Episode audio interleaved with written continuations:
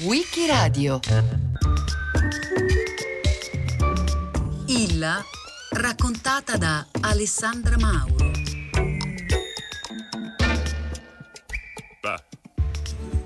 In lingua serba, cammello si dice Camila, come il nome femminile. Dunque, se qualcuno decidesse di dedicare la sua vita all'osservazione degli animali, chiamarsi Camila e vivere a Belgrado sarebbe come farsi identificare con un'unica bestia, il cammello.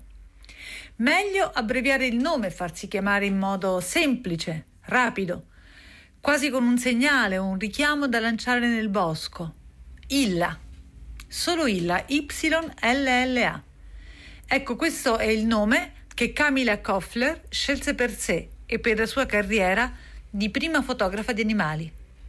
Camila Koffler, in arte Illa appunto, nasce il 16 agosto 1911 a Vienna da padre rumeno e madre croata, entrambi di nazionalità ungherese. La sua infanzia come l'adolescenza sono segnate da continui trasbordi, traslochi, fughe, ritorni e da una grande solitudine. Dapprima per seguire il lavoro del padre, uomo d'affari, la famiglia intera è costretta spesso a spostarsi. I genitori poi si separano e durante la prima guerra mondiale la bambina segue la madre alla ricerca di un luogo sicuro dove vivere. Nel 1919, in un momento di apparente stabilità, frequenta un collegio tedesco a Budapest, segue delle lezioni di arte e non potendo avere dei cuccioli con cui giocare realizza piccole sculture in gesso, per lo più cani e gatti. Nel 1925, a 15 anni, raggiunge la madre a Belgrado, dove frequenta i corsi di Patar Pallavicini, scultore italo-jugoslavo, e con l'aiuto del maestro realizza una serie di bassorilievi per decorare un cinema nel centro della città e le forme che inventa sono proprio quelle di animali, animali che lei non conosce ma che immagina, una tigre, un delfino, un cervo. Qualche anno ancora e si dovrà spostare di nuovo per problemi di visto. Sceglierà Parigi, la città più accogliente del periodo, dove continua gli studi alla prestigiosa Accademia Colarossi. Per mantenersi trova un impiego nello studio di una fotografa anch'essa ungherese, la ritrattista Erghi Landau. Per lei lavora come ritoccatrice, assistente e comincia a prendere confidenza con il nuovo linguaggio, la fotografia. Di ritorno da una vacanza in Normandia, mostra alla sua maestra Erghi Landau alcune sue fotografie. Sono ritratti intensi, insoliti, a volte divertenti, ma non ritraggono persone, bensì animali. Animali colti con tutta la naturalezza possibile, come se in ogni soggetto incontrato per strada o magari visto in una gabbia dello zoo, lei avesse sentito un riconoscimento. Io mi sento bene con gli animali, scrive in questo periodo, molto più di quanto non accada a volte con gli esseri della mia stessa specie. Quando mi trovo tra le mucche o ad esempio con una giraffa, mi sento immediatamente, come direbbero in Francia, entre nous. Erghilandau è colpita da questo materiale al punto da organizzarle una mostra presso la Galleria della Pleiade. La mostra ha successo e spinta sempre dalla sua maestra, decide di aprire un primo studio fotografico. Sulla porta si legge la targa Illa, fotografa di animali. Landau la introduce anche nell'ambiente artistico della città e le fa conoscere un altro immigrato ungherese, Charles Radot, che sta fondando un'agenzia specializzata all'inizio nel promuovere fotografi ungheresi, ma che poi, piano piano, accoglierà grandi nomi della fotografia. In questo gruppo, oltre alla sua maestra, ci sono autori come Brassai, Kertész e l'agenzia Raffo, questo è il nome scelto, diventa una palestra per fotografi capaci di immagini intense, intime, quei fotografi che verranno poi chiamati umanisti, autori come Douaneau, Bouba, Ronis, e che soprattutto nel secondo dopoguerra riempiranno l'immaginario di sguardi rassicuranti e se i colleghi si specializzano nel riprendere uomini e donne, coppie che si baciano, bambini che giocano, Illa volge invece la sua attenzione con lo stesso sguardo benevolo al mondo animale. Illa era una delle fotografe di animali più abili e delicate. Erano la sua vita, li amava tutti. Era meravigliosamente viva, divertente, amante dei viaggi e delle persone e amava il suo lavoro perché amava e capiva gli animali. I suoi libri, in particolare, le davano molte soddisfazioni. Ci ha lavorato con infinita pazienza, curandone la progettazione e la stampa. Animals 1951 ha vinto un premio come uno dei libri più belli dell'anno. Ha collaborato praticamente a tutte le riviste illustrate qui e in Europa. L'emozione di osservare e fotografare animali selvatici nel loro habitat naturale è stata un'esperienza nuova ed emozionante per Illa. Non si sarebbe mai più accontentata di fotografare animali dello zoo. Non è una scelta facile, deve lottare per farsi accettare. I suoi stessi colleghi trovano curioso che qualcuno voglia fotografare cani e gatti invece di persone. Illa però non si dà per vinta, è testarda. Contatta i veterinari della città, mostra loro le sue foto, cerca di convincerli con il suo sorriso e la sua grazia a proporre ai clienti di far ritrarre i loro amati cuccioli da una vera professionista come lei. Alle mostre canine e feline si sistema vicino alla porta con un seggiolino e un pannello di legno dove attacca le sue foto. Come un imbonitore di strada, sta lì e pubblicizza così le sue realizzazioni. Ma è soprattutto Charles Hadot, il suo agente, a occuparsi di lei. Capisce che una fotografa di talento e appassionata può incuriosire e forse rappresentare una novità nel mondo editoriale. Lei è l'eccezionale fotografa di animali. È eccezionale nel riuscire a cogliere nelle sue immagini alcune qualità essenziali dei suoi soggetti che i fotografi più ortodossi tendono a perdere nel loro desiderio di rappresentazione cosiddetta realistica e completa. Il suo può essere, per così dire, un modo diverso di guardare al nostro tempo e di raccontarlo in forma, per una volta, animale.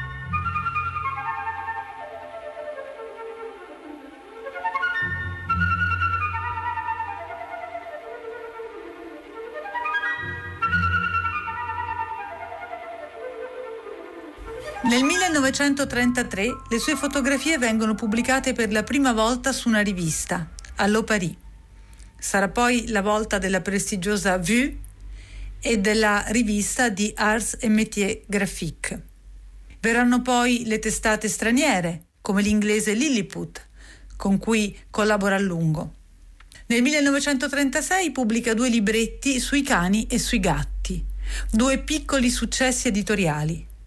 Partecipa alla prima esposizione di fotografia realizzata in Francia al Museo del Louvre e l'anno successivo il MoMA di New York include tre sue immagini nella retrospettiva che celebra i primi cento anni di vita della fotografia. Jean Penlevé, regista di documentari scientifici cresciuto all'ombra del surrealismo e tra le altre cose fondatore dell'Institut du Cinéma Scientifique, rimane colpito dalle sue fotografie soprattutto quella di un piccione che ripreso da dietro gira di scatto la testa verso l'obiettivo e guarda scocciato la fotografa. Sembrava, ha scritto Penlevé, un camionista che scruta l'autostrada da sopra il suo volante. Dietro le fotografie di Illa c'è infatti una costruzione sapiente, un lungo lavoro di osservazione, di attesa e una sintonia particolare con i soggetti scelti un rapporto fatto di consapevolezza e di rispetto.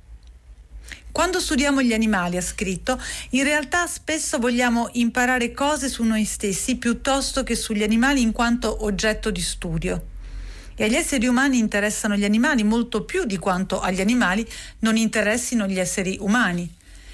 In effetti io credo che, a parte quelli domestici e di compagnia, gli animali non vogliono in nessun modo dividere la loro esistenza con noi, a meno che non siano forzati a farlo. Il loro istinto è di evitarci, o se questo non è possibile, di fuggire da noi, di essere indipendenti, di stare da soli, ed è questo, in fondo, il loro eterno mistero. Julian Huxley, il biologo evoluzionista fratello di Aldous e che sarà tra l'altro primo direttore dell'UNESCO, le chiede di collaborare a un progetto sul linguaggio animale, il libro appunto Animal Language. Non si tratta solo di amare le bestie, di trovarle divertenti o di coccolarle, bisogna conoscerle, comprenderle. E per il libro Illa realizza 60 immagini di animali ripresi in diversi zoo europei e fotografati tutti con la bocca aperta, mentre gridano il loro richiamo al mondo. Le parole del biologo, con le fotografie e le registrazioni sonore di Ludwig Koch, che completano il volume, acquistano un valore diverso. La conoscenza scientifica diventa registrazione quotidiana e poi divulgazione. And now here is the first record ever to be made of a green woodpecker. We took over a fortnight to get it.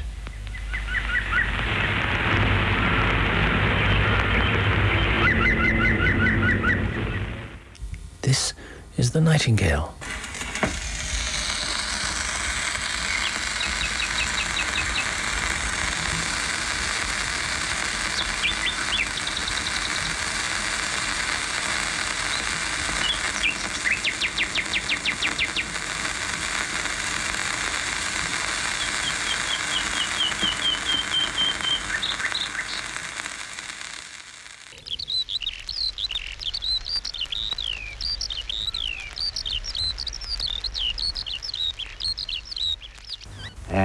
Then, from a remote rock in the Atlantic Ocean, the wind brought a ghost-like voice to my microphone.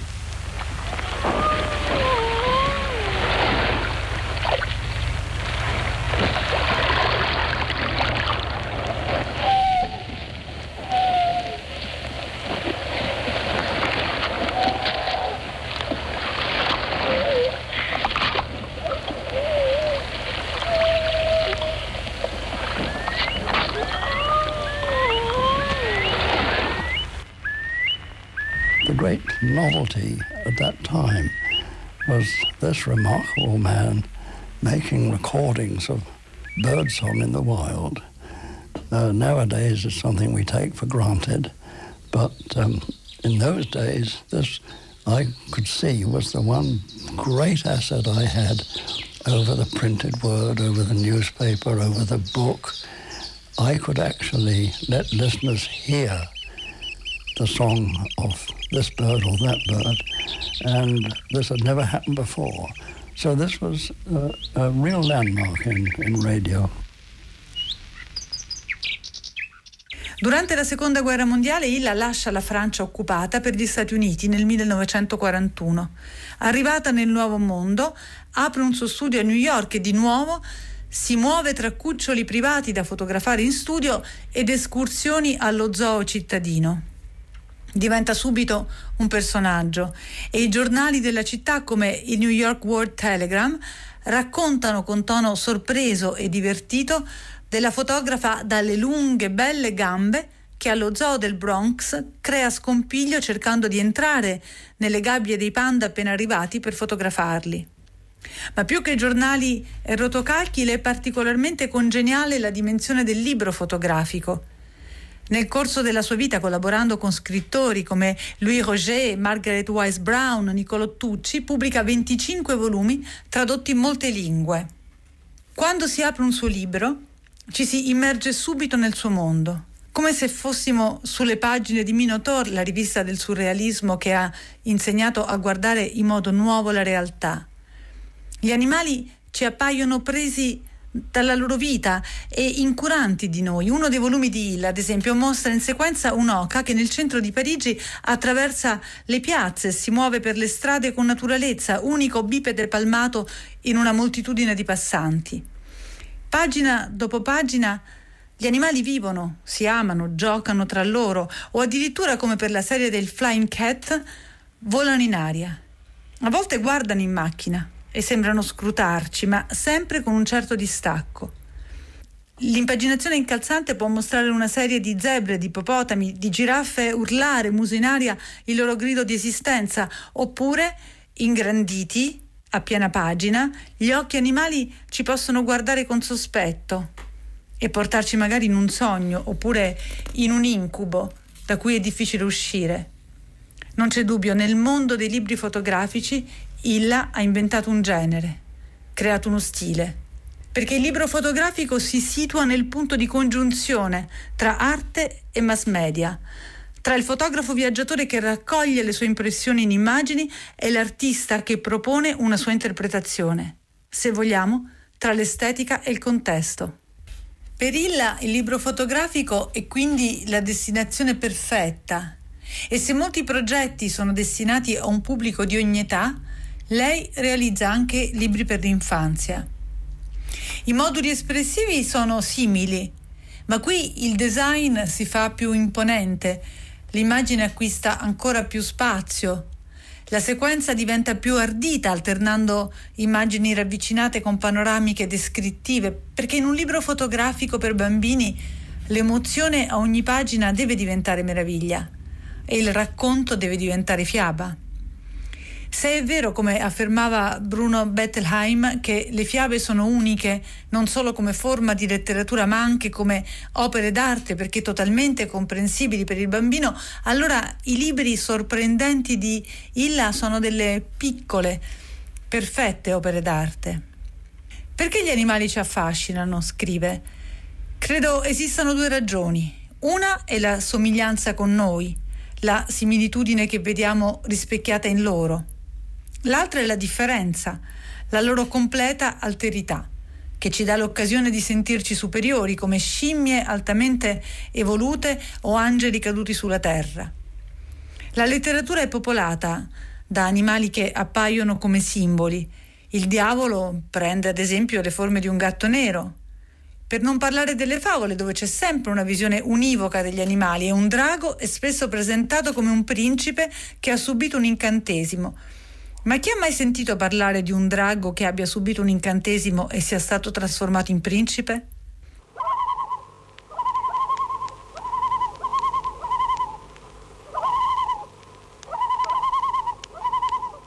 Nel 1952 Illa trascorre tre mesi in Kenya, dove scopre finalmente il gusto di fotografare gli animali in libertà.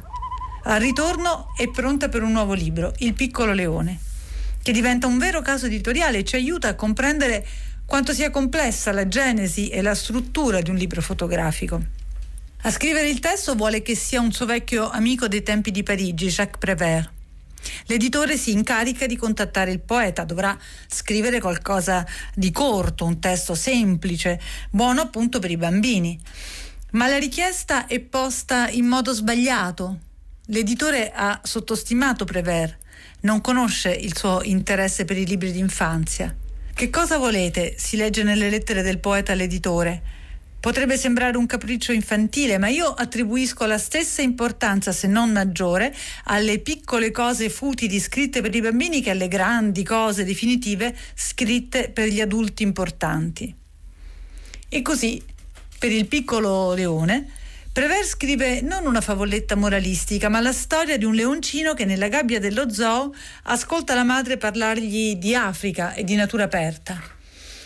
Un giorno il cucciolo riesce a fuggire e parte alla ricerca del mondo selvaggio. Incontrerà un bambino che lo porta in città, ma anche qui il piccolo leone non si trova a suo agio, non è questo l'ambiente dove vuole vivere. In realtà non riesce a raggiungere l'Africa, ma solo in sogno ritrova gli spazi sconfinati dei racconti materni quando, dormendo, come scrive Prévert, riesce finalmente a sentire il fragoroso suono di cascate e torrenti e le grida affettuose degli elefanti felici. Il cucciolo tornerà poi allo zoo e racconterà ai suoi fratelli l'avventura vissuta mischiando sogno e realtà. Le parole sono liriche, ma anche dirette, a volte dure, si evocano nel testo di Prever le torture che gli animali subiscono in cattività e si comparano le gabbie dello zoo alle sbarre della prigione. E l'editore è spiazzato. Non era quel che voleva. Ufficialmente dice al poeta che il testo si deve tagliare per ragioni di spazio, ma Prever grida alla censura. Lui che ha sempre detestato quelle immagini dolciastre dove diceva c'è sempre un piccolo gatto bianco che gioca innocentemente con un piccolo gomitolo di lana bianca in un piccolo cesto imbottito di raso bianco, bene, lui voleva creare con il suo testo una fiaba diversa. Prevere, insomma, legge le immagini in modo libero le completa, ne stravolge il senso rispetto alla modalità usuale, rassicurante, amorevole di pensare gli animali. Del resto, nonostante la loro apparente semplicità, le fotografie di Illa si prestano a diverse interpretazioni e in fondo la fotografia vive anche di una polisemia che non è semplice maneggiare e dove l'evidenza del documento si salda indissolubilmente alla interpretazione personale. Alla fine del testo Prever richiama per i giovani lettori l'esercizio di interpretazione tra fantasia e verità che le immagini ci invitano a realizzare. Possiamo davvero biasimare il leoncino per aver dato alla sua storia un po' di fantasia? Troppo spesso le storie vere non sono sempre le più belle e i leoni piccoli fanno come gli uomini, mischiano il vino del sogno con l'acqua amara della verità. Io ho tre ambizioni, ha scritto Illa, una realizzabile e due impossibili. La prima è di andare in Africa e fotografare le mandrie di animali nel loro stato naturale. Un'ambizione impossibile è invece fotografare gli animali mitici, l'ippogrifo, l'unicorno, il dragone e gli altri che non hanno trovato posto sull'arca di Noè. L'altra è quella che mi sta più a cuore, Vorrei che una fata, con una bacchetta magica, mi trasportasse per un mese nel mondo animale, dove ogni notte e ogni giorno di quel mese magico sarei una creatura diversa, una tigre, un pesce, un uccello, un insetto.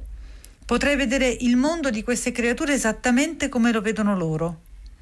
Pensare i loro pensieri, sentire i loro sentimenti, combattere le loro battaglie, capire il loro linguaggio. Vorrei vivere le loro gioie, paure e soddisfazioni. E poi vorrei tornare essere umano nella mia vita umana, ricordando con la mente umana tutto ciò che ho visto, pensato, sentito. Se questa esperienza fosse possibile, credo sarebbe l'inizio di una vera comprensione della vita. Seguendo le sue ambizioni, Illa viaggia molto, è ormai una paladina della salvaguardia della natura, dell'attenzione alle specie animali, e riversa questa consapevolezza nel suo lavoro. Col tempo cresce la sua fama di dolce avventuriera, sorridente e temeraria, pronta a girare il mondo con la macchina fotografica. Promuove lei stessa i suoi lavori e per la pubblicità dei libri crea divertenti autoritratti con cani, gatti, scoiattoli, orsetti ed elefanti. Il suo sorriso è noto quasi quanto quello delle star di Hollywood. Diventa inoltre la protagonista di due racconti a fumetti francesi nel 1957, dove intrepida affronta giungle e città con la stessa risolutezza. La sua vicenda ispira anche il cinema e nel film Hatari di Howard Hawks del 62 tra i cacciatori bianchi capitanati da John Wayne che in Africa cacciano una femmina di rinoceronte arriva anche una fotografa interpretata da Elsa Martinelli, un personaggio ispirato alla vicenda e al lavoro di Illa.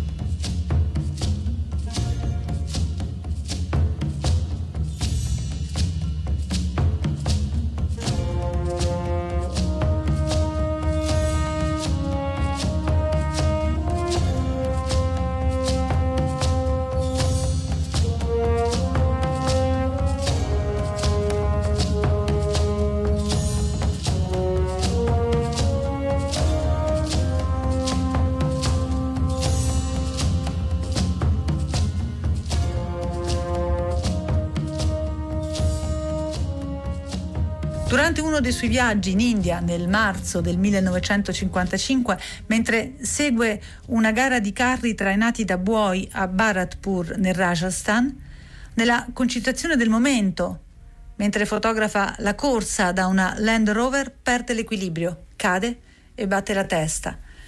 Viene subito soccorsa ma muore dopo pochi giorni, il 30 marzo, per emorragia cerebrale. Le immagini di Illa hanno portato gli animali nei salotti d'America e d'Europa in modo tale da trasmettere una sensazione di partecipazione a meravigliose avventure. La sua morte accidentale ha concluso una carriera eccezionale nel suo culmine e ha portato un senso di perdita quasi personale a milioni in tutto il mondo che l'avevano conosciuta attraverso i suoi bellissimi, seducenti e minuziosi studi sugli animali in una dozzina di libri e una ventina di riviste. Molti anni dopo, nel 1982, Jean Penlevé, il regista di formazione surrealista che aveva conosciuto negli anni 30 a Parigi e che era stato colpito dalle sue immagini, soprattutto da quel piccione arrabbiato che guardava in macchina, realizza un documentario di 20 minuti proprio sui piccioni, quelli che a Parigi popolano con un certo fastidio da parte degli umani ogni piccolo spazio, ogni giardinetto della città. Les pigeons du square. Questo è il titolo.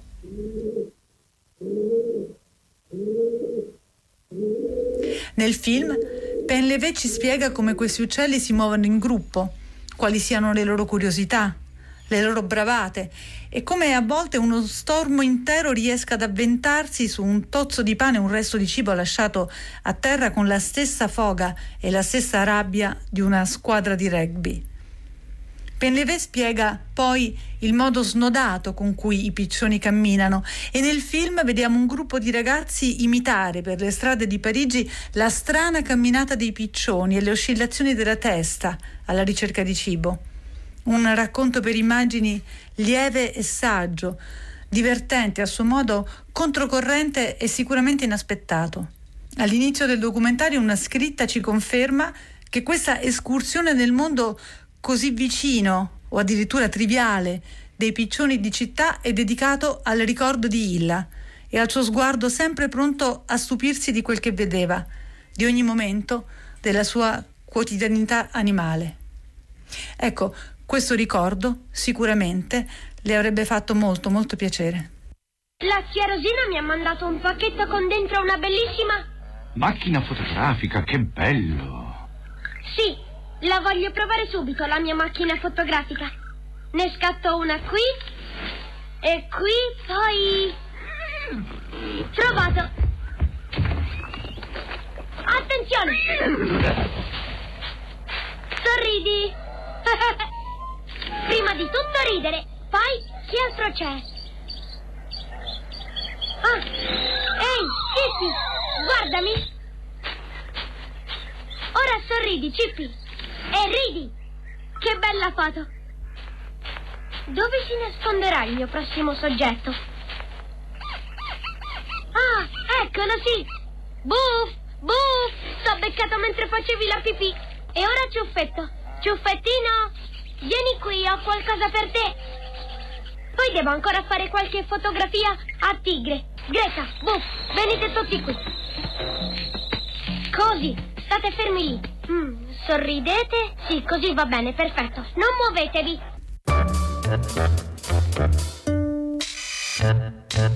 Il 16 agosto 1911 nasce a Vienna Camilla Koffler, meglio nota come Illa. Alessandra Mauro l'ha raccontato a Wikiradio a cura di Loredana Rotundo, con Marcello Anselmo, Antonella Borghi, Natascia Cerqueti e Roberta Vespa. Testi letti da Claudio De Pasqualis. Per riascoltare e scaricare il programma vai sul sito di Radio 3 o scarica l'app RaiPlay Radio.